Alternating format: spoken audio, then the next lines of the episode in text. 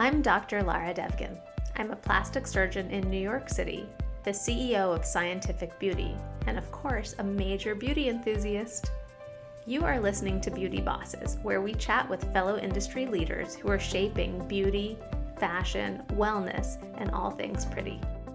Welcome to episode 8 of Beauty Bosses. I'm so pleased to introduce all of you to the amazing Cece Barfield Thompson of Cece Barfield Incorporated. Um, welcome. Hi, thank you for having me. I'm so happy to be here with you, my favorite doctor, Dr. Lara Devgan to the stars. Thanks for being here. So many of you know Cece and her work, but she is an incredibly celebrated interior designer. Um, Cece started her career at Vogue. She worked for the amazing and legendary icon Bunny Williams. And then she broke off on her own and started her own interior design empire. And it's been awesome. And you've gotten a lot of really amazing opportunities. So, in her short and fast career um, up to this point, Cece's made a major name for herself. She's been in the New York. Times, she's been in Vogue, she's been featured on um, House Beautiful as the next wave, she's been in Elle Decor as the designer to watch. So you've kind Oh, of you. you've kind of um, hit this major punch list It's of of uh, what to achieve if you're trying to be an interior designer and today we're going to talk to Cece about her journey and how she became this amazing creature and successful businesswoman that she is today. That's sort of a thank you for having me, and thank you for that introduction. Of I'm sort of course. embarrassed. It's all true. It, it is. Um, it's been amazing. I um, sort of can't believe the, the the way things have gone over the past three years. I mean, I when I left Bunny's and started my own firm. I mean, I definitely had high hopes and you know dreams for having my own business, but it's sort of been above and beyond anything I could have imagined. Um, and I feel very lucky and grateful um, that it's gone so well. So hopefully it will keep going. Knock on Oh, wood. I'm sure it will. Okay, so let's rewind and start telling our listeners and viewers a little bit about the story from the beginning. So you started out at Vogue, you were there, you made amazing connections, learned a lot of stuff, Mm-hmm. but then went back to get two master's degrees from Pratt Yes. the top school in the country in interior design and historic preservation, and then landed yourself an amazing coveted job with Bunny Williams. So tell everyone who is this Bunny Williams? So, uh, Bunny is, I mean, I would say the greatest living American designer. She um, has had her own firm for about 30 years, and prior to that, worked for Parish Hadley, which is sort of legendary, um, sort of American firm and really definitive of American style. And many of the great designers you see working today actually came out of Parish Hadley. So Bunny um, left there, started her own firm, and really has sort of carved out a niche for herself as the grande dame of decorating today. Um, she does projects all over not only the country but the world. Um, sort of, you know, she cultivates really comfortable, beautiful uh, interiors rooted in um, sort of historic homes. And I think that her ability to create these places that are comfortable um, but beautiful, they're elegant but approachable, is really what sets her apart. And I was very lucky to work for her because no matter sort of what you study in school, um, the ability to create comfort and to really understand what that means um, is not really something you can learn um, in a classroom. And that's something you really learn from people and listening to people. And I think that that's something she's very good at. And she taught me was really to try and listen to clients and um, learn what they want and how they want to live. And I think that truly is why Bunny is so successful. And that's really what I took away from working um, Yeah. for her and at her firm. Um, it's also, she's like amazingly collaborative and she has a firm of, you know, 12 designers who all really come together and come up with ideas. And that process, which really is a continuation of the Gripe studio model that you have in design school, um, it's hugely beneficial and not everyone works that way. So those, I mean, are sort of the things that I would say are Bunny's hallmark um, of good design and how she sort of has been able to craft her business, if that makes sense. I don't know if that answers your yeah, question. part. I think that's really good. I just wanted people who hadn't heard of Bunny Williams. I don't even know if anyone hasn't heard of Bunny Williams, but for those of um, our listeners Yes. who were less familiar, I wanted them to hear from another expert in the field what a legend she is. So imagine a young woman out of grad school working for the most legendary American designer there was tell us how you went from being in this really coveted job with this amazing and inspiring um, boss to making this very bold decision to break away and start your own company as someone who was brand new and relatively unknown at that time. So it was a really hard decision. I truly thought that I would be with Bunny for my entire career. I loved working there. I love my coworkers, um, and I still do. They're still my good friends. But I, um, about three years ago, had my first child, and that really changed things. And I wanted to be able to be the businesswoman and the mother that I dreamed of being. And the only sort of way I saw that being possible was being my own boss um, and growing my own firm. And I'm an entrepreneur. I mean, I come from a family of entrepreneurs. My mom always worked for herself, my grandparents. So I think I had that in me, and really having a child was the impetus and the push I needed to. Um, to make it happen and to sort of set my own dreams in motion um, because it became a necessity. Yeah. So today you're this very celebrated interior designer who gets all this press coverage. You design in private homes, for businesses, for events, tabletops, the works.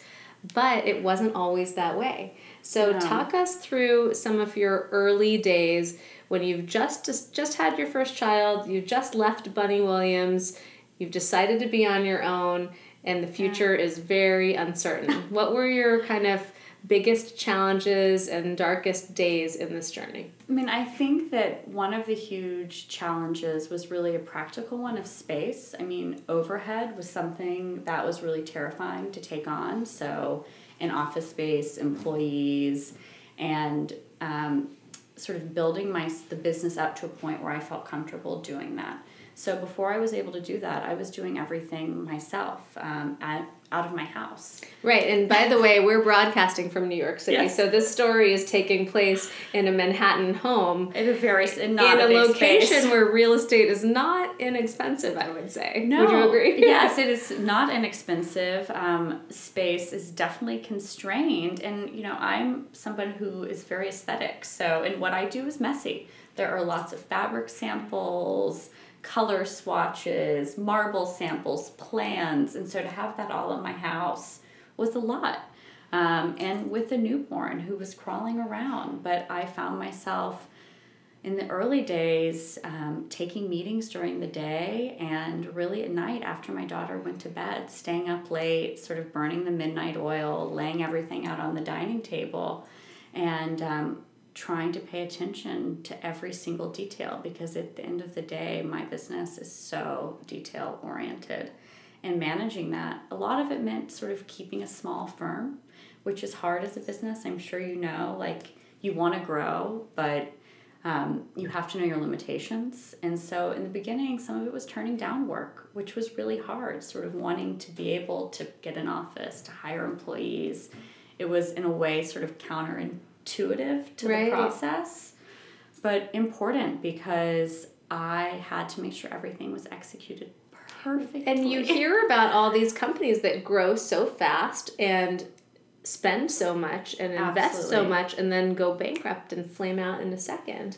And so it's actually really interesting because you rarely hear entrepreneurs say slow down, say no. Everyone's always yes, yes, yes. And I think that it's a huge mistake. I mean, it is so important to take care of your clients. Um, and when you're a small business and really a client service business, it's the most important thing. And that means staying small and sort of knowing um, what you're capable of and knowing your limitations. And even as you grow, that doesn't change. You know, just because you hire one or two people doesn't mean you can say yes to everything. It's sort of knowing you know your firm's limitations and your capabilities as much um, as anything and, and knowing the people you're taking on I yeah. think, too. I, you know, I feel that way in my business too, where, um, you know, as a plastic surgeon, you want to make sure that you give the best level of care to every person. And so that means, sometimes that means telling people that we're booked out for a really long time because each patient needs their time slot and Yes. it can't be rushed. Otherwise, they won't have a good experience. Yeah, you need you need time to sort Yeah. of in design, you know, come up with ideas, and that's a really organic process, and you can't really put a time limit on that. Mm-hmm. So something that's so important is giving yourself space to sort of come up with ideas, to flush them out, and to come up sort of with the best design for every client, for every room, for every silver closet. I mean, that sort of it takes time, it takes skill, it so much creativity as and, well. Yes, and if you're busy, you can't do that. Yeah. So it's really, I think, one of the big challenges, even today, is sort of knowing when to say yes and also when to say no. Um, so that everyone gets sort of the best product possible, and I'm doing my best work possible. Because if you're too busy, it's not enjoyable. You Yeah. know, I mean, it's really about sort of being able to enjoy the process because at the end of the day like design and interior decorating it's fun. I mean we are bringing beautiful spaces to people and setting the tone for the way people live which is such a gift. And if you're too overwhelmed you know the joy can sort of get sucked out of it to some Yeah, degree. So I that's a big challenge in what i do. So let's take a minute and kind of dive a little bit deeper into your daily work because I think this is so interesting to people. I love being in a beautiful environment, but sometimes it occurs to me that I'm not necessarily even as aware as I should be of what I'm feeling. Like, what is making it beautiful? How are all of these little touches adding up to a beautiful experience? So you sound like you spend a lot of time in beautiful interiors because you should never notice one thing. Um, yeah, so I think that um, a good interior is something where nothing jumps out at you. Okay. That everything um, in the room has a conversation, so pieces have an interesting relationship to one another that allow things um, to sort of sing, but there's a harmonious um, sort of melody that is created by rooms, and that creates, you know, it's a sensitivity to space, um, but I think it creates a, a feeling and an emotion that's good interiors are evocative emotion of emotion, and oftentimes with projects, that's sort of where we'll start. So I'll ask a client, how do you want to feel in the space? Is it a formal space? Is it an informal space? Is this a place where you feel like a grown up? Or is this a place where you just sort of feel like yourself? And I think that those, you know, sentiment is so important in conjuring space and mood and even color and pattern. It sort of all starts with like basic raw human emotion. And that's so different for everyone and so different for every project, which is a really fun part about what we do because every project's a little different. Every Yeah. a little different. If so, what advice do you have for somebody who's trying to revamp their own living room, for example, and they don't have a budget for an interior designer, but they have good taste and they want to make it work? Yes. Are there a few things that are relatively accessible for someone who's not formally trained in interior design? Absolutely. I mean, I think that one of the most amazing things um, about the internet uh, is the accessibility people have. And I think that there's so many bloggers that do a wonderful job of bringing good design to a larger audience. Um, so I think in terms of aesthetic, anyone can sort of find a blog or hopefully can find a blog that speaks to them like a designer would speak to them and find sources that way. I think Pinterest and Instagram are also amazing tools. So visual, right? It's so and it, Yeah. it really, you know, there's apps now where you can take a picture of your living room and drop a chair in. So if you aren't someone who can visualize things, there's things to help you with that. You don't even need a decorator um, to render it for you. But I think more important than sort of finding the things is understanding how they work um, or how they fit. And so, like knowing, having a comfortable sofa, um, a floor plan that works. Um, if you're someone who likes to entertain, maybe that means having a bar cart, you know, with a fully stocked bar. by the, the entry to your apartment so that when guest comes they can get a refreshment and you're not constantly having to refill their drink or you know if it's you're someone who likes to watch tv it's having a comfortable chair and a really great pillow for your lumbar and a really cozy blanket. That you can sort of cozy up and do that um, comfortably with you know friends and family. So i think it's really um, asking yourself how you want to live in a space um, identifying the things you need and then going to these amazing resources to find something that speaks to you. Yeah, I love that. What's the first thing you do when you walk into a new space that you have to design?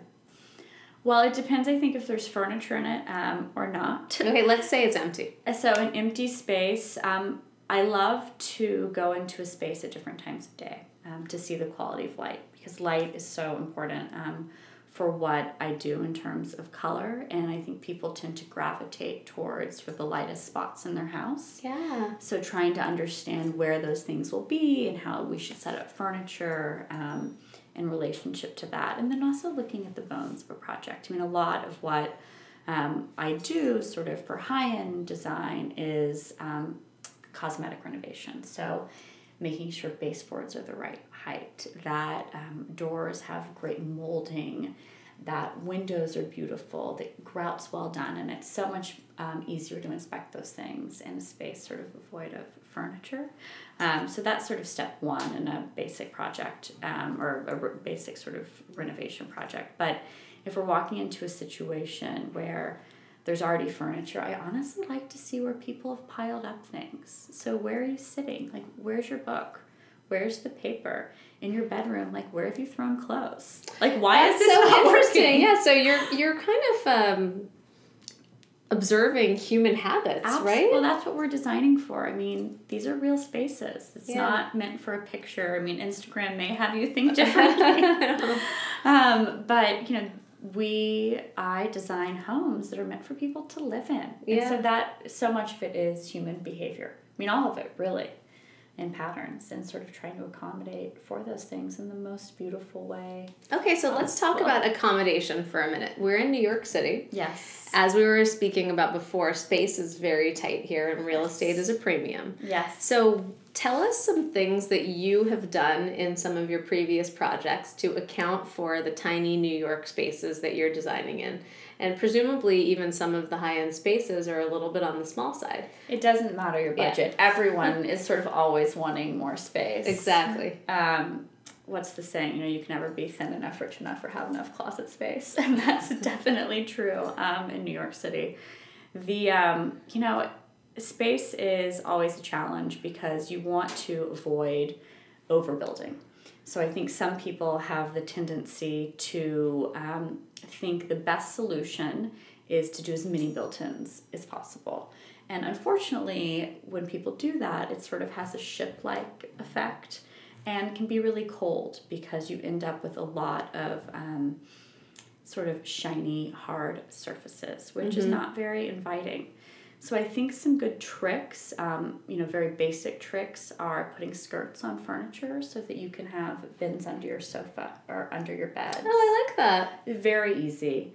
Um, I think also really taking account of what you use. So when we move clients into their apartments, we sort of go through their glassware, their dishes, their silver, and ask them to really pare down because part of living in New York, the compromise is having fewer things and maybe having better things.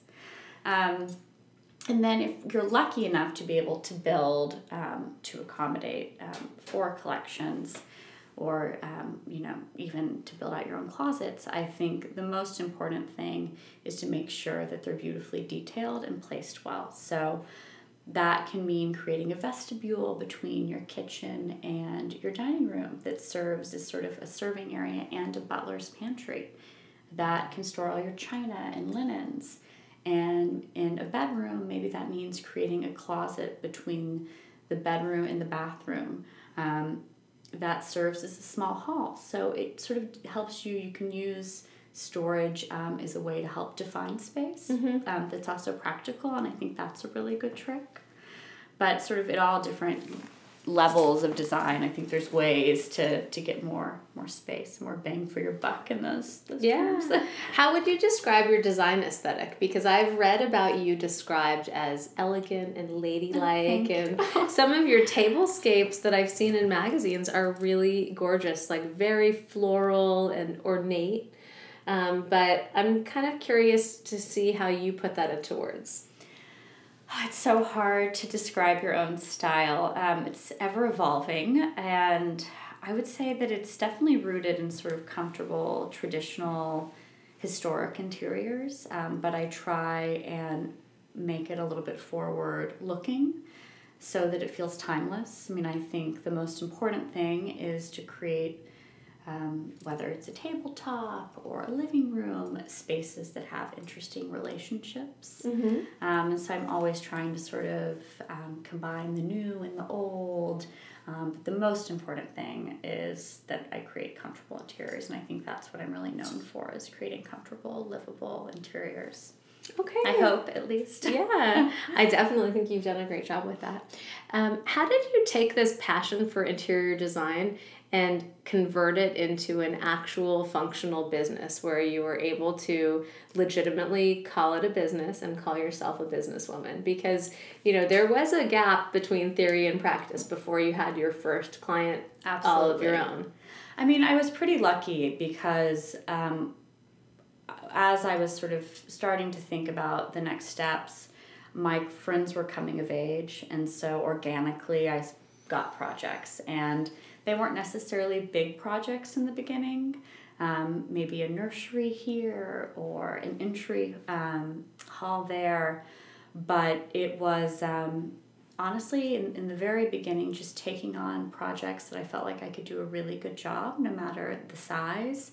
And um, really doing a good job because word of mouth is everything and I think it's more how you finish a project than you start it in terms of growing. Yeah, it's so funny. I've said the same things about my work where it's really an N equals one experience. And the way to build uh, a practice or a business or anything where you're dealing with client facing work is doing a really amazing job for each single person in front of you. And then it kind of slowly will snowball, hopefully. Hopefully, yes. That's what we hope. I mean, it's a people business. I think like 80% of it is probably people and Yeah. administrative and really making sure that everyone is happy and feels taken care of. Mhm. And that's not just the client side, that's the vendor side.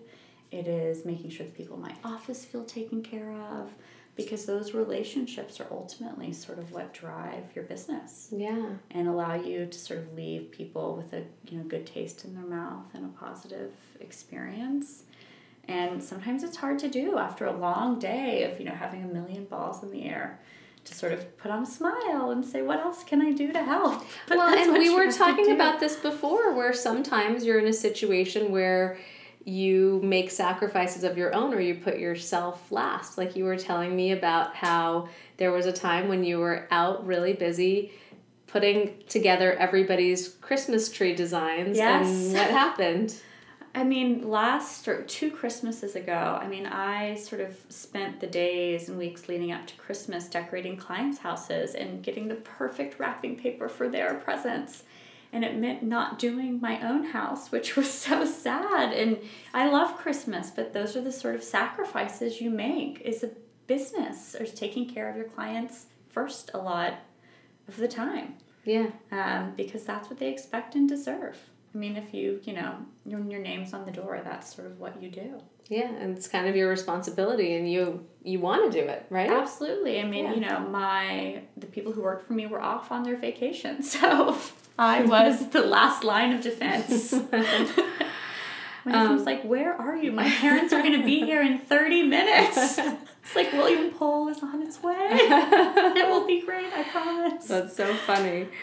Okay, tell us a few of your favorite interior spaces that are well known to other people so that we can get a sense of what you think great taste is. Okay. Um, Well, I'm trying to think of spaces that are open to the public. Yeah. So I think that the um, the Frick is a beautiful interior. So gorgeous. The um, the details, the upholstery details at the Frick, and like the fringe on the curtains, I think is so inspiring.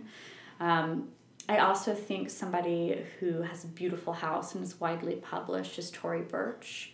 And Daniel Romualdez does all of her interiors, and I think they're absolutely beautiful. They're so elegant and very classy and timeless. Yes, and beautiful. but yeah. fun. Sort Yeah. of bold use of color and unexpected combinations, and she'll have some modern art thrown in. So I think those are very pretty. Um, and then there's also some restaurants I really love. I love JoJo, um, which is on six, Sixty second, sixty Around there. yeah, in the sixties. exactly. Um, which Very is- cute. Not not as well known as you'd expect, but No, but it's the best food and such a beautiful sort of quintessential Yeah. French environment. So that's one of my favorite interiors. Um, and I also really love um, La Pecoria Blanca, which is, is it Pecor- Pecoria Blanca, another restaurant Yeah. in the city that I think has beautiful interiors. So there are you know, some are houses, some are museums. Like there's inspiring interiors all over the place. yeah. Not sort of limited to residential. So I've always imagined that an interior designer must live in the most gorgeous home imaginable, and um, sometimes when I go home and my current decor is preschool chic, so we we have a lot of toys and books.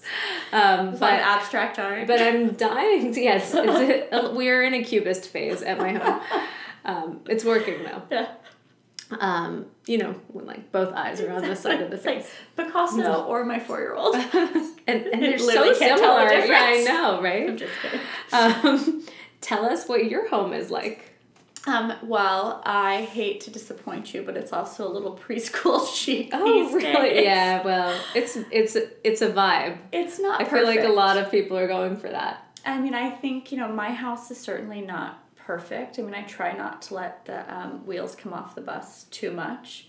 The kids' toys really do stay in their room. I mean, that's one thing that I try and make sort of a hard and fast rule. Fascinating. You know, it's important to have spaces Yeah. that are your own. And, you know, we don't have a huge apartment. So for my husband and I, that's really our living room. And that means keeping the kids' toys in their room. So when we come home from work at night, we're not overwhelmed by a mess, that we feel like we have adult space. Um, but there's certainly rings on the furniture from, you know, somebody putting a drink down. And I try not to worry too much about that. And our old New York Times are stacked up next to our chair, just like everyone else. um, but yeah, I mean, I would say my house, it's comfortable and it's pretty when it's clean, but it's not perfect. Okay, I feel like that makes so many of us feel so much better about ourselves. I mean, So- you have to live in your space. Like, Right. this is not, you know, these are not houses just for pictures. I mean, it has to function, and I think those are the most beautiful spaces. Ones full of life, and people shouldn't feel overwhelmed by that. Oh, good. Yeah. I, I, you're making okay. me so happy right now. Um, okay, now I have some more fun questions for you. Them on me. Wallpaper or paint? Wallpaper. And tell me more about. See, I am a little bit new to wall coverings. Okay. Um, tell me more about your favorite kind of wall covering.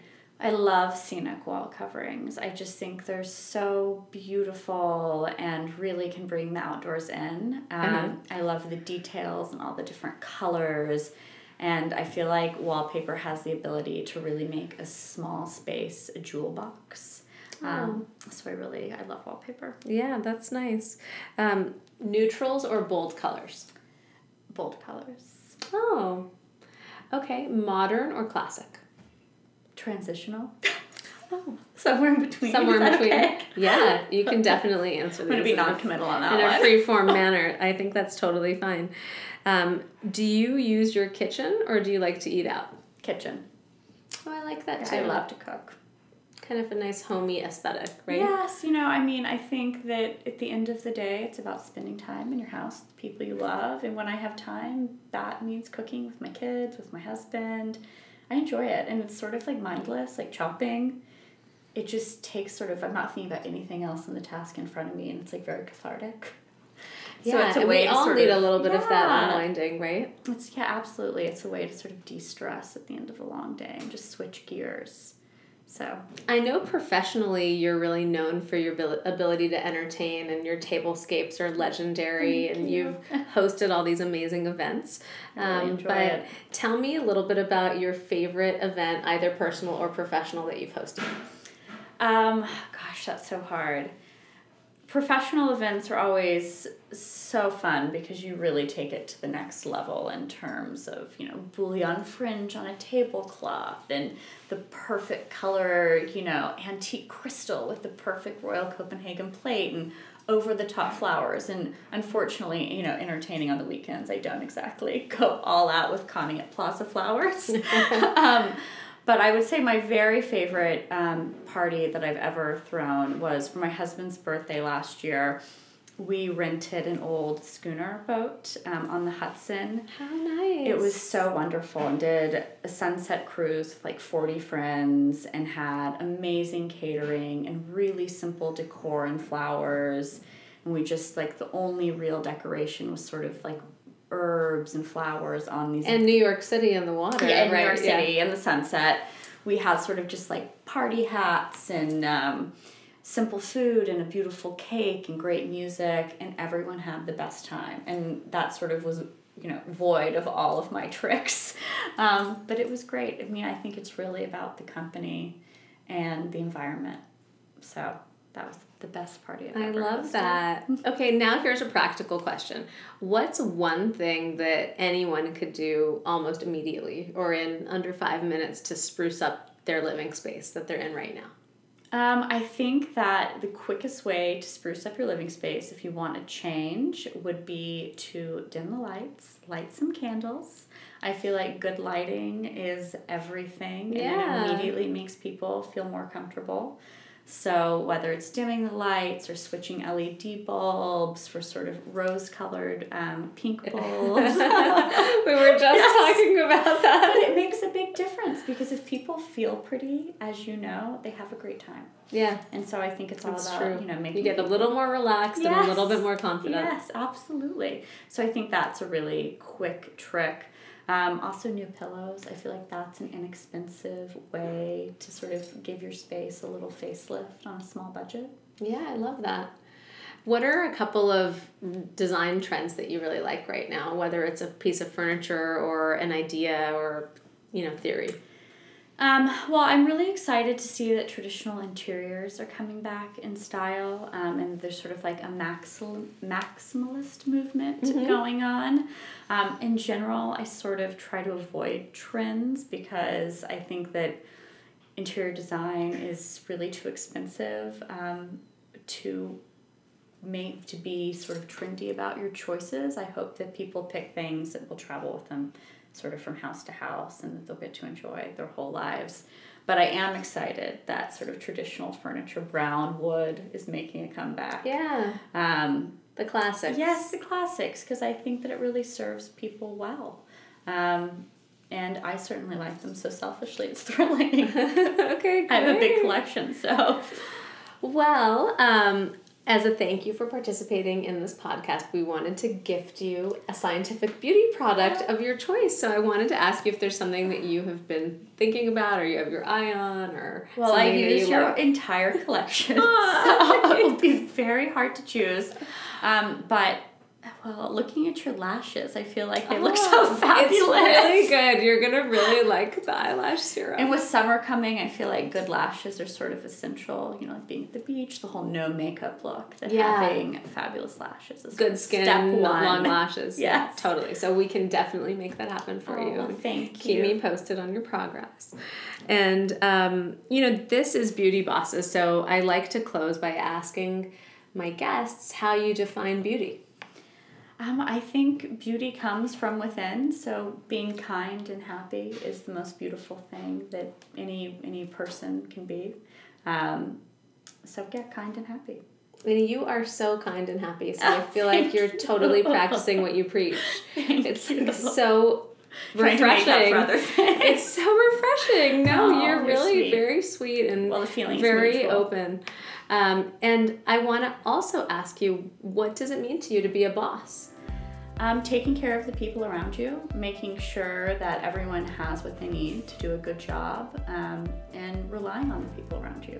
So, knowing sort of your limitations and making sure that everyone else is happy and sort of you know, ready to roll at all times. Yeah, well, it's kind of like the Christmas tree story, right? yes. Where you take care of everybody else and put yourself last. It's a lot of responsibility. Being a boss, being a mom.